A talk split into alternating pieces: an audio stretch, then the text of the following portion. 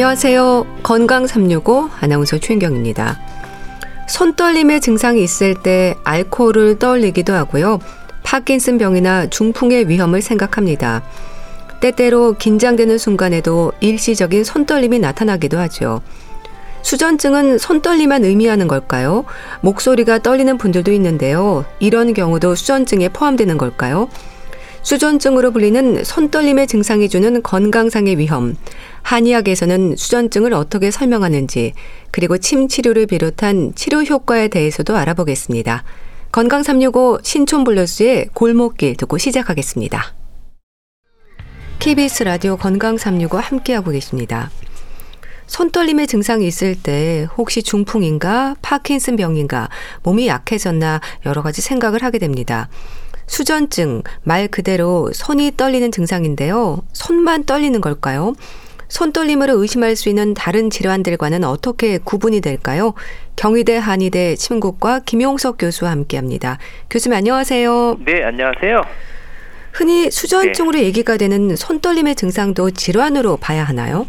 그렇죠. 이제 수전증이라는 말이 이제 한자 표현이거든요. 네. 손수자에다가 떨진자 이렇게 쓰는 거, 똘전자 쓰는 거거든요. 손이 떤다는 거예요. 그런 증상은 이제 수전증이라고 하는데 네. 이건 의학적으로 보면은 이제 이상 운동 질환이라고 얘기를 하거든요. 이건 뭐냐면 우리 몸에 이제 어떤 한 부분이나 여러 부분이 이런 근육들이 막 교대로 또는 뭐 동시에 이렇게 떨리는 현상들이 일정한 빈도를 갖고 나타나는 걸 말하는 거거든요. 예. 이런 경우 이제 자기 의지와는 상관없이 떨리는 거죠. 어떻게 할 수가 없는 예. 거죠. 예. 이런 형상들을 보면 어떻게 보면 어 이거 중풍 아닌가 하면서 심각한 질환으로 생각해 볼 수가 있는데 예. 이런 경우는 대개 보면 뭐 생리적으로 떨리는 정상적인 떨림도 있고요. 그리고 일시적인 현상인 경우도 많거든요. 그리고 간혹 이런 떨리는 양상에 따라서 원인이 또 여러 가지가 될 수 있기 때문에 네. 조금 관찰할 필요가 있고요. 네.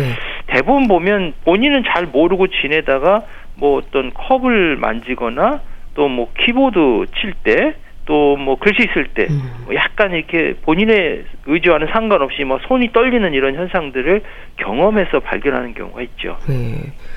노인들에게 많은 증상으로 생각을 하는데요. 근데 비교적 젊은 사람들에게도 수전증은 있을 수 있지 않습니까? 그렇죠. 이제 수전증이 한 65세 이상 되시는 분들에서 한 4.6% 나타난다고 했기 때문에 네. 아무래도 젊은 사람보다는 이제 연세가 드신 분들에게 많이 생길 수가 있, 있는데요.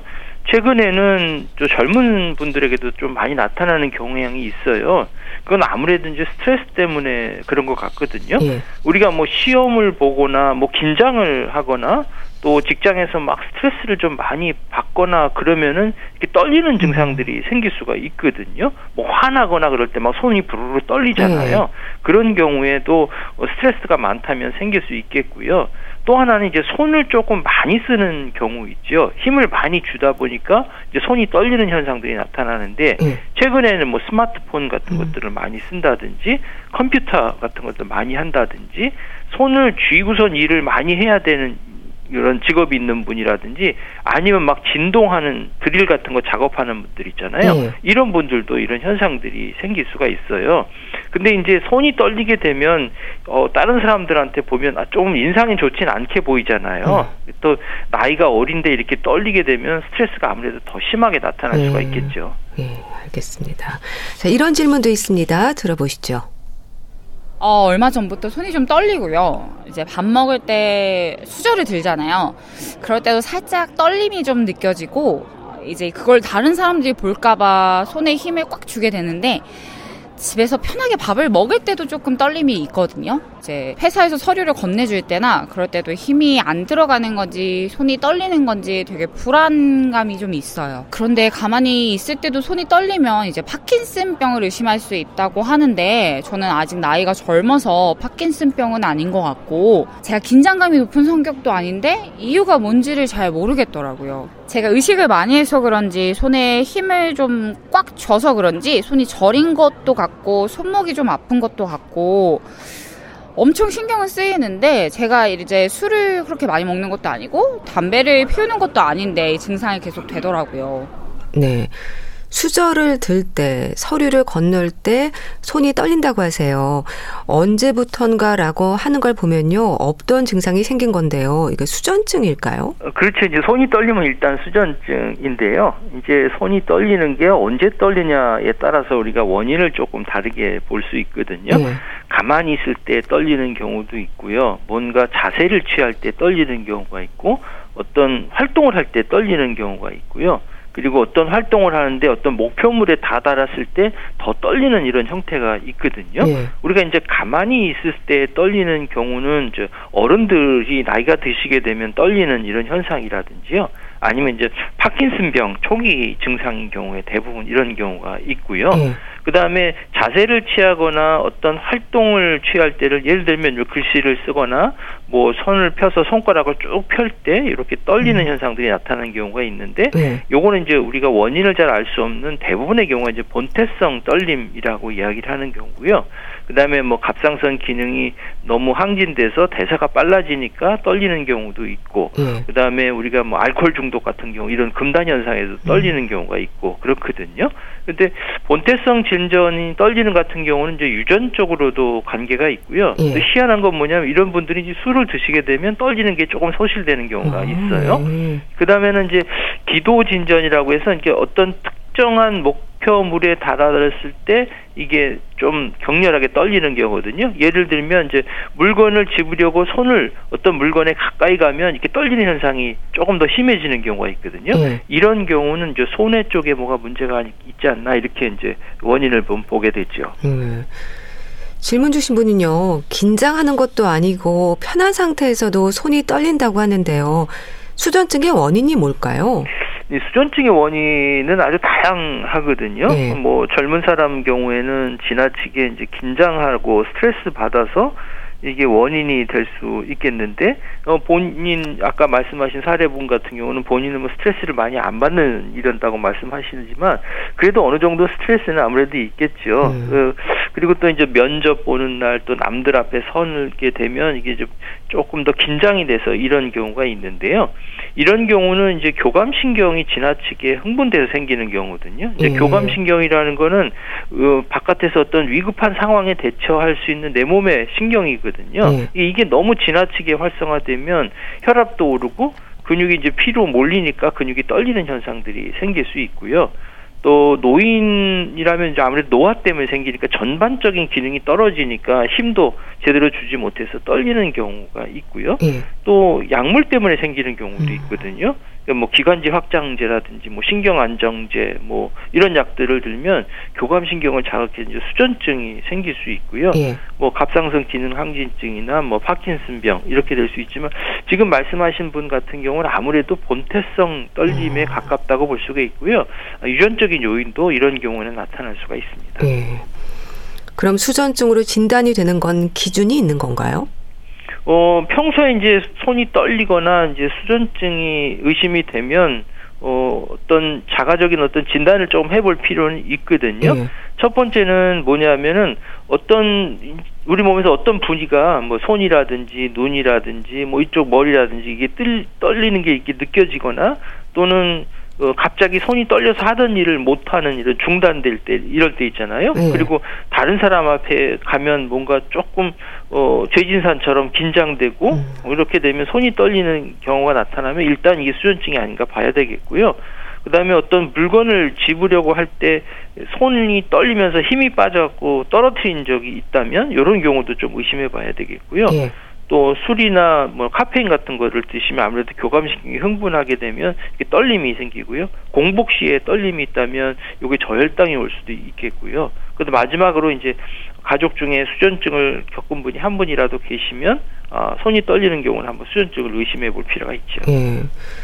수전증이라는 이름을 생각하면요. 일단은 손떨림이 떠오르는데 다른 곳의 떨림도 포함이 되나요? 뭐 목소리가 떨린다거나 하는 분들도 있던데요. 네, 아까 말씀드린 이상 운동 질환이거든요. 네. 그러니까 우리 몸의 어느 부위든지 어, 일정한 한 부위가 어, 계속해서 떨리는 이런 현상을 생기는 건 이제 수전증이라고 얘기하는데요. 예. 이제 손에서 제일 많이 나타나니까 음. 아무래도 이제 수전증이 많이 알려져 있죠.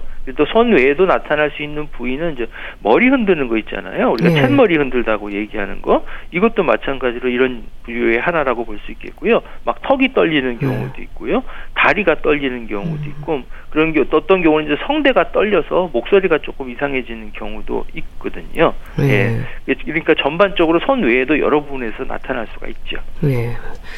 이런 수전증과 중풍 그리고 파킨슨병이 모두 손떨림을 증상으로 하지 않습니까? 차이가 있는 건가요? 어, 대개 이제 수전증이 오면 어 이거 중풍의 전조증이 아닌가 네. 해서 걱정하시는 음. 분이 있는데요. 사실은 수전증하고 중풍하고는 다른 것이기 때문에 크게 걱정할 필요는 없고요. 예. 대개 이제 본태성으로 떨리거나 또 생리적으로 이런 흥분하거나 뭐 이랬을 때 운동을 좀 막 과하게 하거나 허기지거나 이럴 때는 자연적으로 이게 떨리는 증상이 생기는 경우가 있거든요. 예. 이런 경우는 뇌질환하고 아무 관계가 없기 때문에 크게 문제될 건 없고요.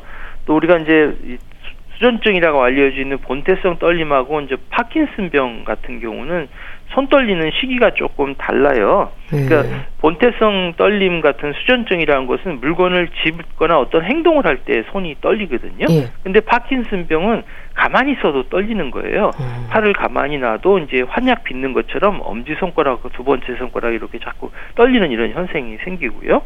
또 이제 수전증이라고 알리는 본태성 떨림은 젊은 사람도 요즘 많이 나타난다고 말씀드렸잖아요. 예. 그러니까 나이와 상관없이 나타날 수 있지만 이제 파킨슨 병은 아무래도 65세 이상 된 고령의 연령층에서 많이 발생될 수가 있고요. 예. 어 또 본태성 떨림인 수전증은 대개 이제 양쪽 손 모두에서 떨리는 현상이 나타나지만 이제 파킨슨 병은 주로 이제 한쪽에서 먼저 음. 떨림이 나타나게 되고요. 네. 그다음에 본태성 떨림은 이제 위아래로 떨리는데 파킨슨 병은 이제 앞뒤로 떨리는 현상이 생기고 아무래도 파킨슨 병은 뇌 퇴행성 질환이니까 손 떨리는 거 외에도 뭐 움직임이 느려지고 또 걸을 때 보면 발을 땅에 질질 끌면서 그리고 자세도 불안정해지고 얼굴 표정도 이상해지는 이런 현상들이 네. 생길 수가 있죠. 질문 주신 분은 술은 드시지만 많이 먹는 건 아니고 담배는 안 피운다고 하세요. 그런데 알코올 중독이라든지 이런 경우에도 손 떨리면 증상일까요? 그렇죠. 예전에 보면 술 손이 이렇게 떨리면 네. 어, 너 알코올 중독 아니야 이렇게 네. 많이 웃기도 했잖아요. 네. 근데 일부에서는 그렇기 때문에 아무래도 부정적인 면을 갖고 있어요. 그렇지만 이제 음주나 흡연 습관이 수전증의 원인으로 이렇게 지목되긴 하지만 반드시 그렇지는 않거든요. 음. 어, 건강상에 특별한 문제가 없더라도 이제 손 떨리면 누구나 올 수가 있는 거예요. 네. 예를 들면 막 분노하고 그러면 손이 부르르 떨리잖아요. 불안하고 막 초조해도 그다음에 피곤해도 먹을 것을 잘 못 먹어도 손이 떨리고요. 네. 또 이제 카페인, 커피 같은 거 많이 드셔도 이런 손떨림이 생길 수가 있거든요. 그러니까 과도하게 이제 교감신경이 흥분되다 보니까 뭐 알코올이나 니코틴 금단 증상에도 이런 증상들이 생길 수가 있는데요. 네. 우리가 이제 술을 장기가 드시게 되면 손이 떨린다고 이야기를 많이 알코올 중독의 금단 증상으로 나타나게 있거든요. 이거는 아무래도 뇌 손상 때문에 생기게 되고요. 이제 술을 마시지 않게 되면 손이 떨리고 또 술을 마시면 손이 떨리지 않는 증상으로 주변에 보면은 이런 경험들 사람들 많이 하는 분을 볼 수 있거든요. 예. 그러니까 술을 마시게 되면 일시적으로 앞에도 말씀드린 손 떨림이 조금 줄어든다고 했잖아요. 예. 근데 이것 때문에 술을 계속해서 드시면 알코올 중독이 되잖아요. 그러면 이렇게 문제가 생기게 되면 수전증이 나중에는 더 악화되는 아. 이런 역효과를 나타낼 수 있기 때문에 예. 술을 가급적 드시지 않는 게 좋죠. 수전증으로 고생하는 분들은요, 혹시라도 다른 사람이 알까봐 손에 좀 힘을 주는 일이 많을 것 같습니다. 질문 주신 분처럼 손 저림이나 손목 통증도 생길 수 있을까요? 그렇죠. 이제 예, 잘못된 자세 때문에 손이나 다리 뭐 이렇게 일시적으로 저린 증상들이 생길 수가 있는데요. 예. 이런 경우도 이제 손 떨림이 있다 보면 아무래도 힘을 꽉 줄잖아요. 음, 예. 그러면 이제 팔꿈치라든지 손목에 힘이 아무래도 가서 저림 증상이 나타날 수가 있거든요. 우리가 대표적으로 볼 수 있는 게 이제 손목 터널 증후군이거든요. 네. 그러니까 손목뼈하고 인대 사이에 그 신경이 지나가는 그 통로가 눌려지는 거거든요. 손을 많이 쓰거나 또 손을 힘을 좀 많이 주거나 이러게 되면 인대가 이렇게 두꺼워지는 형태가 나타날 수가 있거든요. 네. 그러면은 이런 경우에 이제 저림 증상이 나타날 수 있고 또 통증도 나타날 수가 있죠. 네. 그럼 병원을 찾는 분들은요, 주로 어떤 표현으로 증상을 설명하세요? 계속 떨림이 있는 건 아닐 텐데요. 음, 대부분 이제 환자분들은 뭐 음식을 드실 때, 식사하실 때 수저나 젓가락질 하기가 힘들다. 네. 그 다음에 뭐 글씨를 쓸 때 연필을 쥐기도 힘들다. 그리고 또 가장 많이 호소하시는 것은 이제 물컵을 드실 때 이렇게 흔들려지는 현상이 아. 나타난다. 그리고 이제 사회생활을 하다 보면 이제 젊은 분들 같은 경우는 술잔을 이제 왔다 갔다 하고 뭐 상사가 술을 따라 주는데 손을잔을 들었는데 손이 막 떨리게 되면 이런 현상이 아. 것도 있잖아요. 예. 이런 경우에 이제 호소하고 불편감들이 많이 호소하시고요. 그러다 보면 이제 의기소침해지고 음. 그다가 우울해지고 대인 관계가 조금 기피하는 이런 현상도 생길 수가 있지요. 예. 또 어떤 경우도 생기냐면요. 일교차가 심해도 이런 현상들이 생길 수가 있어요. 특히 온도 차이가 심하면 거기에 적응하기 위해서 우리 몸이 잘 적응해야 되는데 이게 적응이 잘 안 되니까 손이 떨리는 현상이 생길 수가 있거든요. 예. 그러니까 이런 떨리는 강도가 이제 아주 별것스럽지 않은 것에부터 뭐 일상생활에 지장을 주고 나중에는 뭐 정신적으로도 좀 우울감에 빠질 수 있는 이런 증상이 다양하게 나타날 수가 있죠. 음. 그럼 수전증의 치료는 원인을 찾는 게 우선일 텐데요. 나이에 따라서도 수전증의 원인이 달라질까요? 어, 그렇죠. 아무래도 젊은 분 같은 경우는 이제 본태성 떨림 이 형태가 많겠고요. 나이가 드신 분들은 뇌 퇴행성 질환 때문에 생기는 이런 떨림이 있는데 아무래도 병이 발병을 한 다음에 나이가 점점 들어간다는 것은 뭐 병이 점점 점점 진행이 된다는 거거든요. 네. 그러면 강도도 세지고 또 일상생활에도 주장을 줄 수가 있죠. 근데 아무래도 이제 본태성 떨림 같은 경우는 유전적인 요양 이 있기 때문에 전 연령층에 나타날 수 있고 또 네. 이런 경우는 심리적으로 불안하거나 내 몸이 지칠 때 그리고 힘들 때 아무래도 이런 증상들이 더 심하게 나타날 수가 있죠. 네.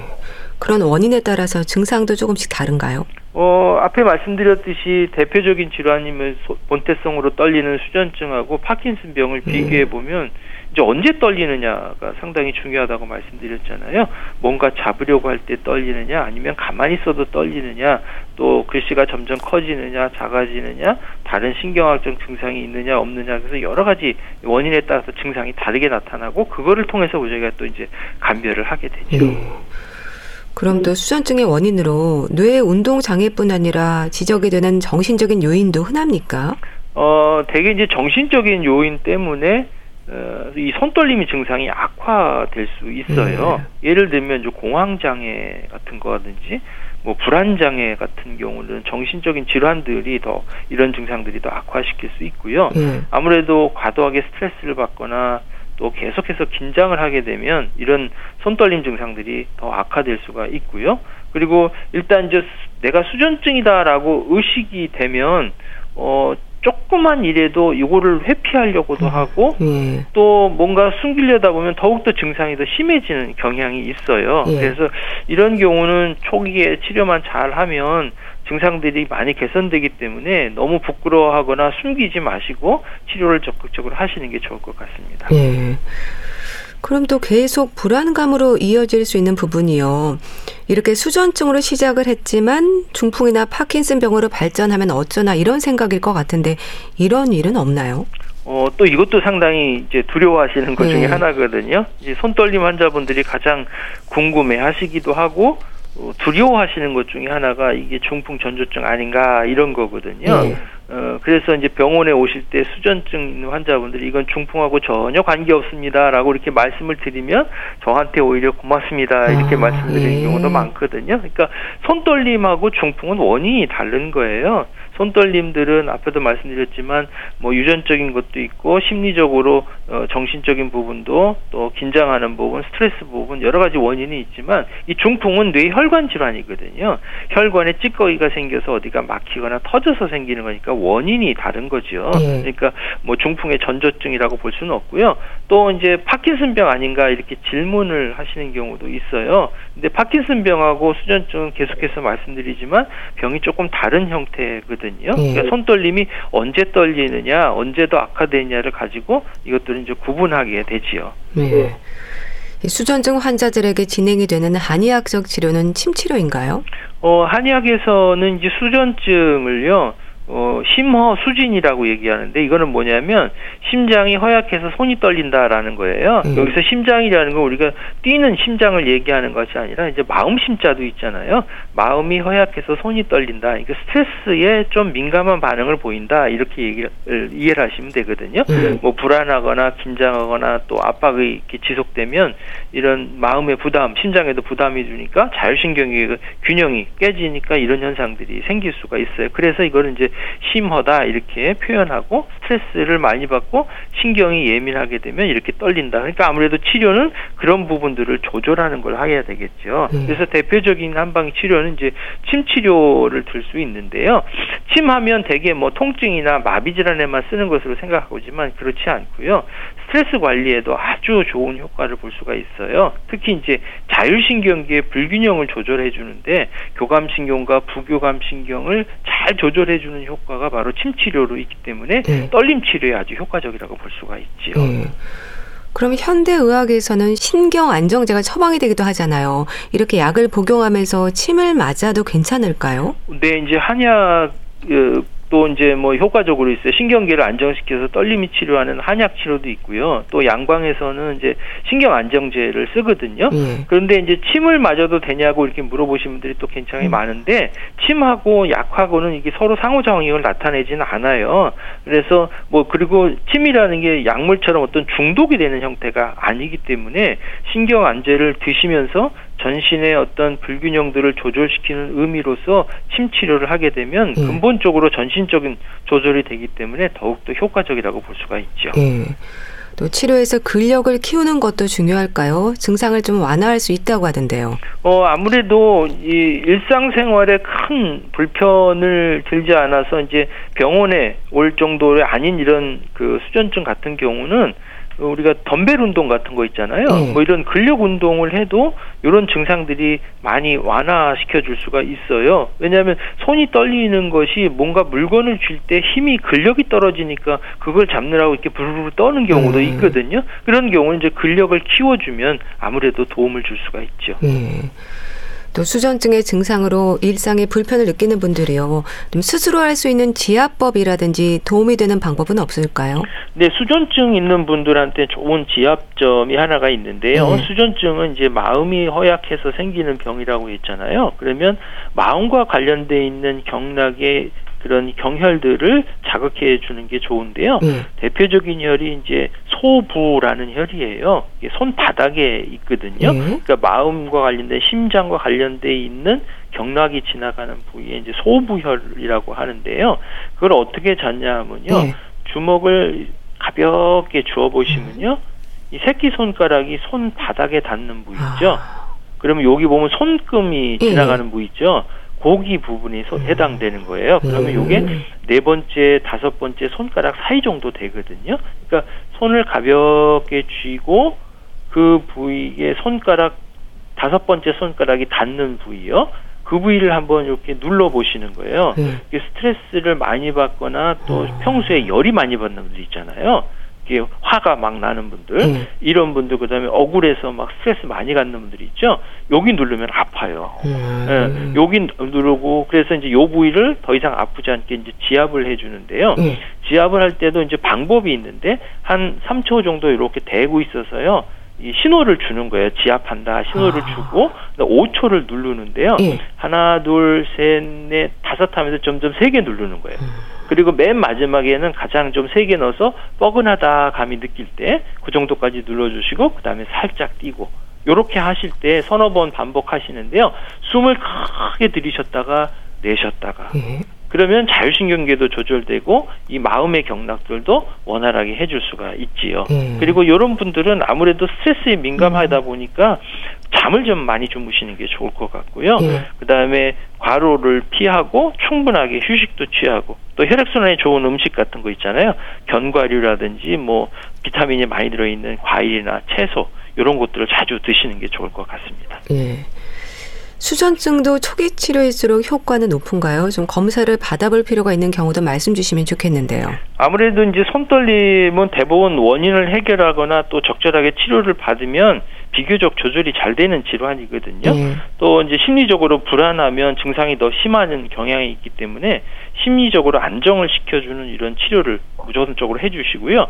만약에 이제 그래도 개선이 안 된다. 그러면은 뭐 갑상선 이상이라든지 저혈당이든지 근본적인 어떤 문제가 있을 수도 있기 때문에 이런 경우에는 치료를 좀 받으시고 검사를 받으시는 게 좋겠고요. 네. 또 떨림 증상이 너무 오래 지속되는 경우 특히 이제 어르신들이거나 어떤 약물들을 오랫동안 드시는 경우라든지 또 술을 지나치게 많이 드시는 분은 이렇게 손떨림 같은 경우는 반드시 병원에 가셔서 의사에게 정확하게 진찰을 받고 치료를 받으시는 게 좋을 것 같습니다. 네. 수전증과 관련해 자세히 알아봤는데요. 경희대 한의대 침국과 김용석 교수와 함께했습니다. 감사합니다. 네, 감사합니다. KBS 라디오 건강 365 함께 하고 계신데요. 나미의 미움인지 그리움인지 듣고 다시 오겠습니다.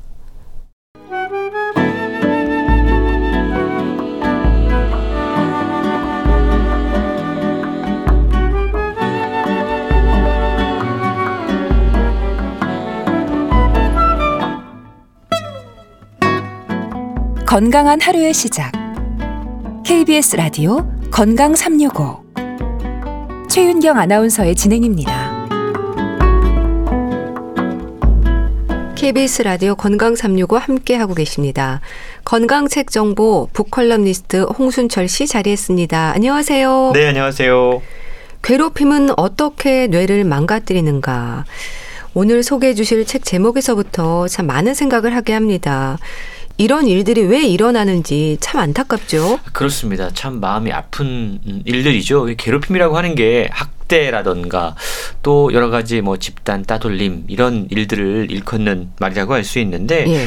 얼마 전에 정말 선풍적인 인기를 끈 드라마가 있었습니다. 학폭이라는 게 얼마나 한 사람의 마음에 음. 깊은 상처를 남기는지 그리고 그 상처가 얼마나 오랫동안 지속되는지 보여주는 그런 드라마인데요. 예. 아, 모든 폭력이 그렇죠. 가해자는 쉽게 있습니다. 근데 피해자는 쉽게 잊을 수가 아, 없는 맞아요. 법이죠. 오늘 소개해드리는 괴롭힘은 어떻게 뇌를 망가뜨리는가? 이 책은 괴롭힘 및 학대 치유 전문가인 제니퍼 프레이저 라는 분이 쓴 책인데요.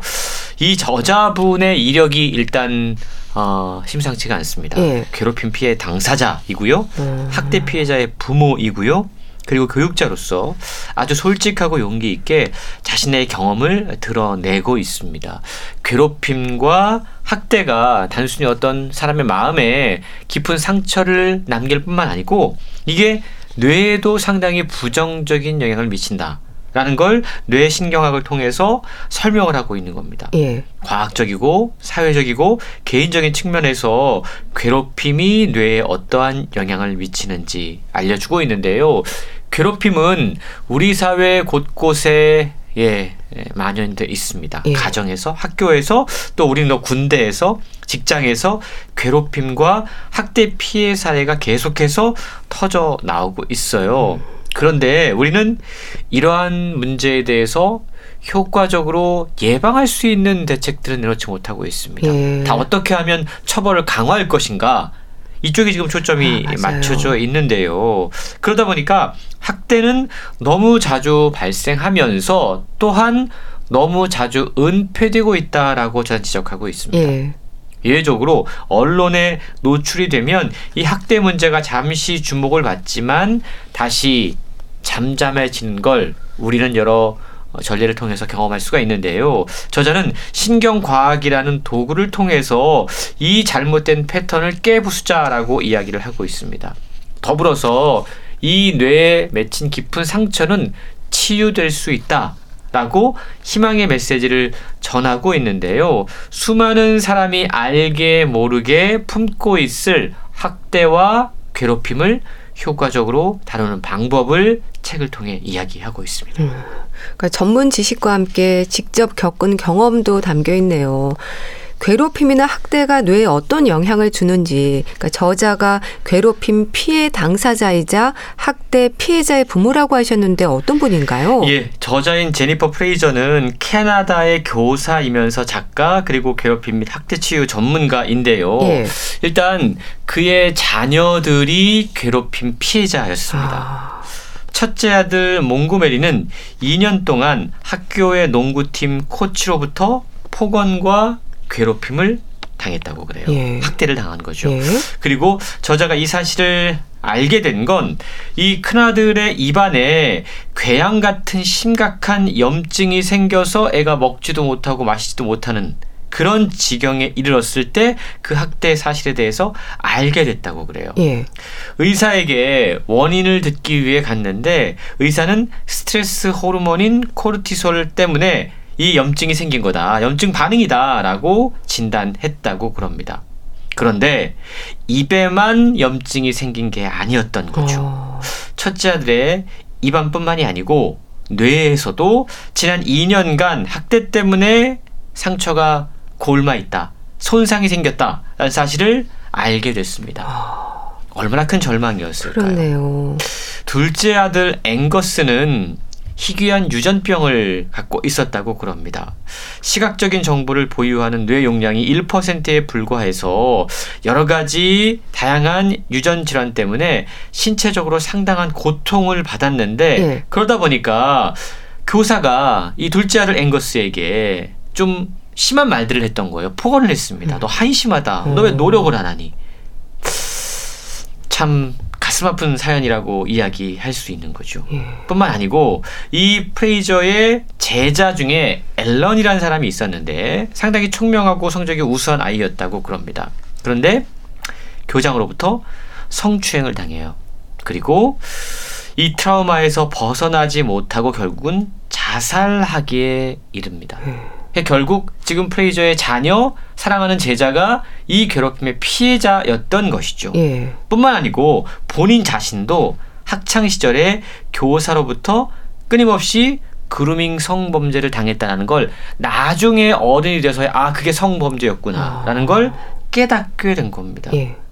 이런 사건들을 겪으면서 이 상처가 괴롭힘이 학대가 인간의 뇌에 남긴 흔적은 무엇일까 이거에 대해서 사람들이 참 모른다는 생각에 상당한 무력감과 좌절감을 느꼈다라고 이야기하면서 저자는 그 이후에 이 학대가 뇌에 남긴 트라우마를 연구하기 시작합니다. 그리고 그에 대한 글을 발표하기 시작해요. 예. 괴롭힘은 왜 계속해서 반복될 수밖에 없는가?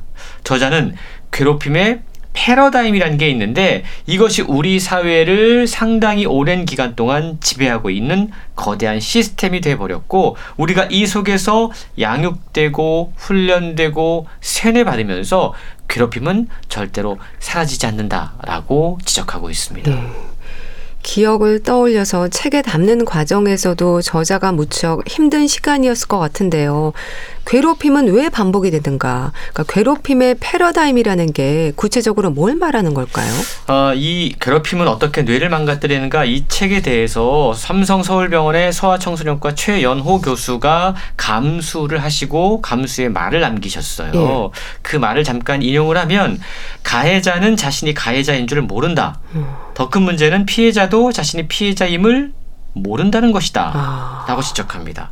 그러니까 다 쉬쉬하고 암묵적인 분위기 속에서 이 괴롭힘의 거대한 패러다임 시스템이 생겨나는 거죠. 예. 이게 지배를 하면요. 어느 순간 피해자는 잘못이 나에게 있나? 음. 본인이 괴롭힘을 당하고 나서도 자꾸만 자기를 자책하게 되는 겁니다. 예. 그런 메시지를 보내는 거예요. 괴롭힘은 피해자의 뇌에 왜곡되고 해로운 신호를 보낼 수밖에 없다라고 이야기합니다. 괴롭힘이 우리 뇌에 어떠한 손상을 미치는지는 이미 뇌 스캔을 통해서 확인이 됐다고 그래요. 그리고 이런 뇌 손상이 불안, 충동, 공격, 수면장애 우울증, 호흡 및 심장 문제, 각종 중독의 문제, 그리고 범죄 행위의 취약성을 높이는 원인이 될 수 있다. 라고 책은 지적하고 있는데요. 예. 그렇기 때문에 괴롭힘을 단순히 마음의 상처의 문제로 봐서는 안 된다는 것이죠. 이 책은 상처받은 뇌가 다시 본래의 잠재력을 발휘할 수 있도록 이 괴롭힘의 상처를 치유하고 또 우리 뇌의 긍정적인 뇌의 신경망을 만들어낼 수 있는 10가지 방법을 함께 이야기해 주고 있는데요. 예. 신경 가소성이라는 것을 음. 이용하는 방법, 또 자신의 온전한 목소리에 귀를 기울이고 행복한 사람이 될 수 있는 힘을 찾는 방법, 여러 가지 방법들을 통해서 상처받은 뇌가 회복되고 다시 건강한 시스템을 찾을 수 있는 그러한 실천법들을 알려주고 있습니다. 네. 참 가해자는 자신이 가해자인 줄 모르고 피해자도 자신이 피해자임을 모른다는 게 더 안타까운데요.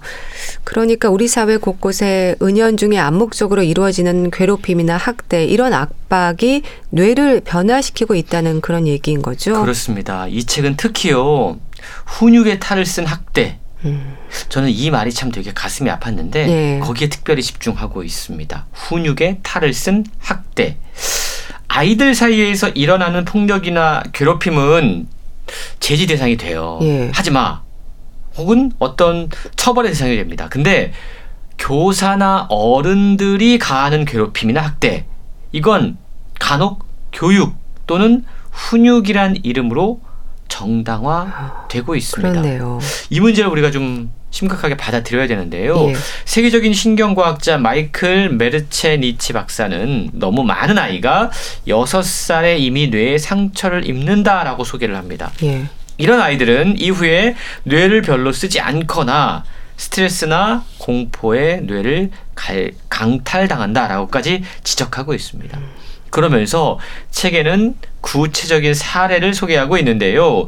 영화 위플래시 많은 분들이 재미있게 보신 영화거든요. 예. 근데 이 영화는 감독인 데이미언 서절 감독의 자전적인 영화입니다. 뉴욕의 명문 음악학교 재즈밴드에 들어간 주인공이 교사로부터 폭언을 당하면서 손에 피가 묻을 정도로 정말 치열하게 연습을 하죠. 예. 교사는 내 한계를 보여봐 라고 하면서 상당히 가혹하게 밀어붙입니다. 다시 말해서 이건 학대라고 음. 할수 있는데요. 네.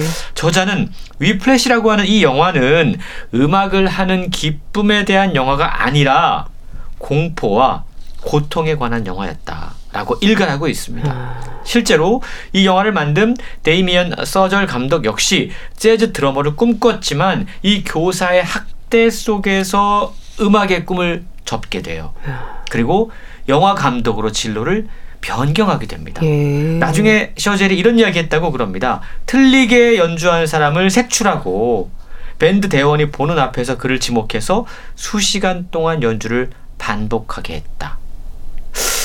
이게 바로 훈육의 탈을 쓴 학대일 수 있다라는 거죠. 그렇네요. 실제로 신경과학 연구에 따르면 청소년 시기에 교사에게 색출당해서 다른 학생들 앞에서 상당히 심각한 모욕을 받게 되면 뇌가 극심한 스트레스를 받는다고 그럽니다. 예. 서절 역시 괴롭힘 패러다임에 잠식되지 않고 자신을 보호하기 위해서 결국 이러한 괴롭힘의 패러다임에서 탈출해서 회복했고 결국 영화 감독으로서는 성공을 하게 되는데 영화 위플래시에 이어서 라라랜드를 만들었잖아요. 네. 아카데미 감독상을 수상하면서 성공하게 되는데 안타까운 사실은 그 학대 상처가 그 기억이 여전히 뇌에 남아 있어서 불안과 우울증에 시달리고 있다고 그럽니다. 네. 특히 어린이나 청소년을 대상으로 한 정서적 학대나 괴롭힘이 이 마음의 상처뿐 아니라 뇌에 스트레스로 작용을 하면서 성장과 발달에 악영향을 끼친다는 거잖아요. 참 오늘은 말씀을 들으면서 계속 안타깝다 이런 말을 하게 되네요. 그렇습니다. 우리의 교육 현실, 훈육의 현실을 한번 되돌아보게 되는데요. 학대 행위가 불러온 만성 스트레스가 뇌 구조에 가하는 손상은 막대하다고 이야기할 수 있다라는 거죠. 예. 경미한 스트레스가 만성이 되면 이 코르티솔이 걷잡을 수 없이 분비되면서 뇌의 시냅스 연결이 끊기고 가지돌기가 위축되면서 세포가 사멸하는 유전 활동이 촉발된다. 해마가 물리적으로 건포도처럼 쭈그러든다라고 책은 지적하고 있는 겁니다. 조금 더 쉽게 말하면 이런 거죠. 예. 뇌 속의 기억 중추가 쭈그러들고요. 뇌 세포가 자라지 못하고 사멸하는 겁니다. 연구 결과 도구로 때리는 것은 물론이고 손바닥으로 아이의 엉덩이를 때리는 것만으로도 아이의 IQ가 내려갈 수 있고요. 성장 발달에 지장을 줄 수 있다고 그럽니다. 예. 더큰 문제는 피해자가 성장해서 어른이 돼서 가해자가 되는 경우가 많다는 아, 겁니다. 그렇군요. 이게 상처받은 뇌 때문에 그런 일이 반복된다고 그래요. 이 상처받은 뇌가 마음속에 가해자를 만드는데 이걸 통해서 악순환 시작이 되는 거죠. 예. 마음속에 가해자는 우울증, 불안, 섭식장애, 자해, 약물 남용, 자살 충동 이런 것들을 통해서 자기 자신을 계속 괴롭히게 됩니다. 그리고 이게 이제 외적으로 발현이 되면 예. 범죄 행위, 타인 공격, 어떤 공격적인 행동, 싸움으로 발전하게 된다는 겁니다. 저자는요, 미국 캘리포니아 교도소의 경우 수감자 70%가 위탁 가정에서 자랐고 한때 학대 피해자였다. 라고 지적하면서 교도소는 상처받은 뇌로 가득하다 라고 지적하고 있습니다. 음. 상처받은 뇌가 주는 악순환 참 가슴이 아프네요. 그럼 치료나 치유에 대한 내용도 담겨 있을까요? 예. 일단 뇌기 때문에 회복할 수 있다는 거거든요. 예. 이 회복의 핵심은 신경 가소성에 있습니다. 신경 가소성의 핵심은 같이 발화하는 세포는 같이 연결되고 뇌는 많이 하는 일을 더 잘하게 된다. 라는 걸 기억하라는 거죠. 예. 이게 바로 우리 모두가 괴롭힘으로 인한 상처받은 뇌를 치유하고 또 긍정적인 일종의 신경망을 연결시키고 만들어서 그동안 학습되었던 무기력, 폭력의 늪에서 빠져나올 수 있다. 라는 건데요. 예. 가령 과거에 상처받은 기억 때문에 생기는 왜곡된 사고가 있어요. 그리고 어떠한 경우에 내가 가해자이면서 피해자일 때 또 피해자인데도 자기가 마치 가해자인 것처럼 생각이 되고 막 이런 잘못된 생각들을 하게 되거든요. 그리고 또 거짓된 생각 말 생각이나 말들을 자기 자신에게 주입하게 됩니다. 예. 자기 자신을 자책하게 돼요. 예를 들자면 아 그래 나는 게을른가 봐. 음. 나는 멍청한가 봐. 예. 이런 생각들 할 수 있다라는 거죠.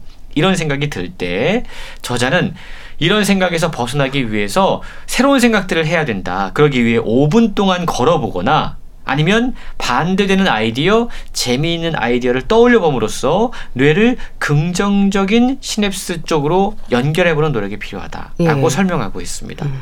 또한 가지 방법은 마음 챙김 훈련이나 유산소 운동이 책에 소개가 되고 있는데요. 예. 이 마음 챙김 훈련이라고 하는 거 우리가 마인드풀리스라고 만들 이야기를 하지 않습니까?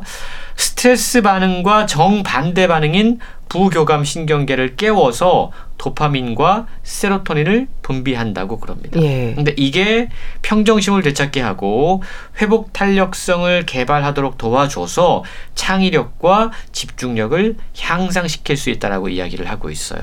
그리고 운동이나 신체 활동을 통해서 심박수가 높아지면 우리 몸에 특별한 자극이 가해지면서 음. 이 뇌가 학습이나 사고나 기억이나 문제 해결에 상당히 적극적으로 가담하게 된다고 그래요.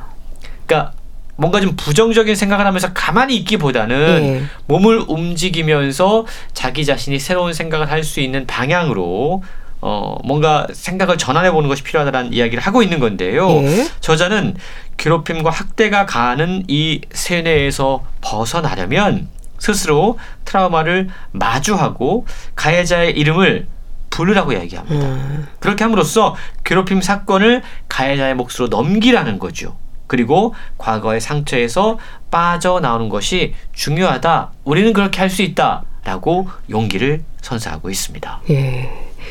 책 괴롭힘은 어떻게 뇌를 망가뜨리는가 소개해 주셨는데요. 잘 들었습니다. 북컬럼니스트 홍순철 씨와 함께 했습니다. 감사합니다. 고맙습니다. 임재범의 비상 보내드리면서 인사드릴게요. 건강365 아나운서 최인경이었습니다. 고맙습니다.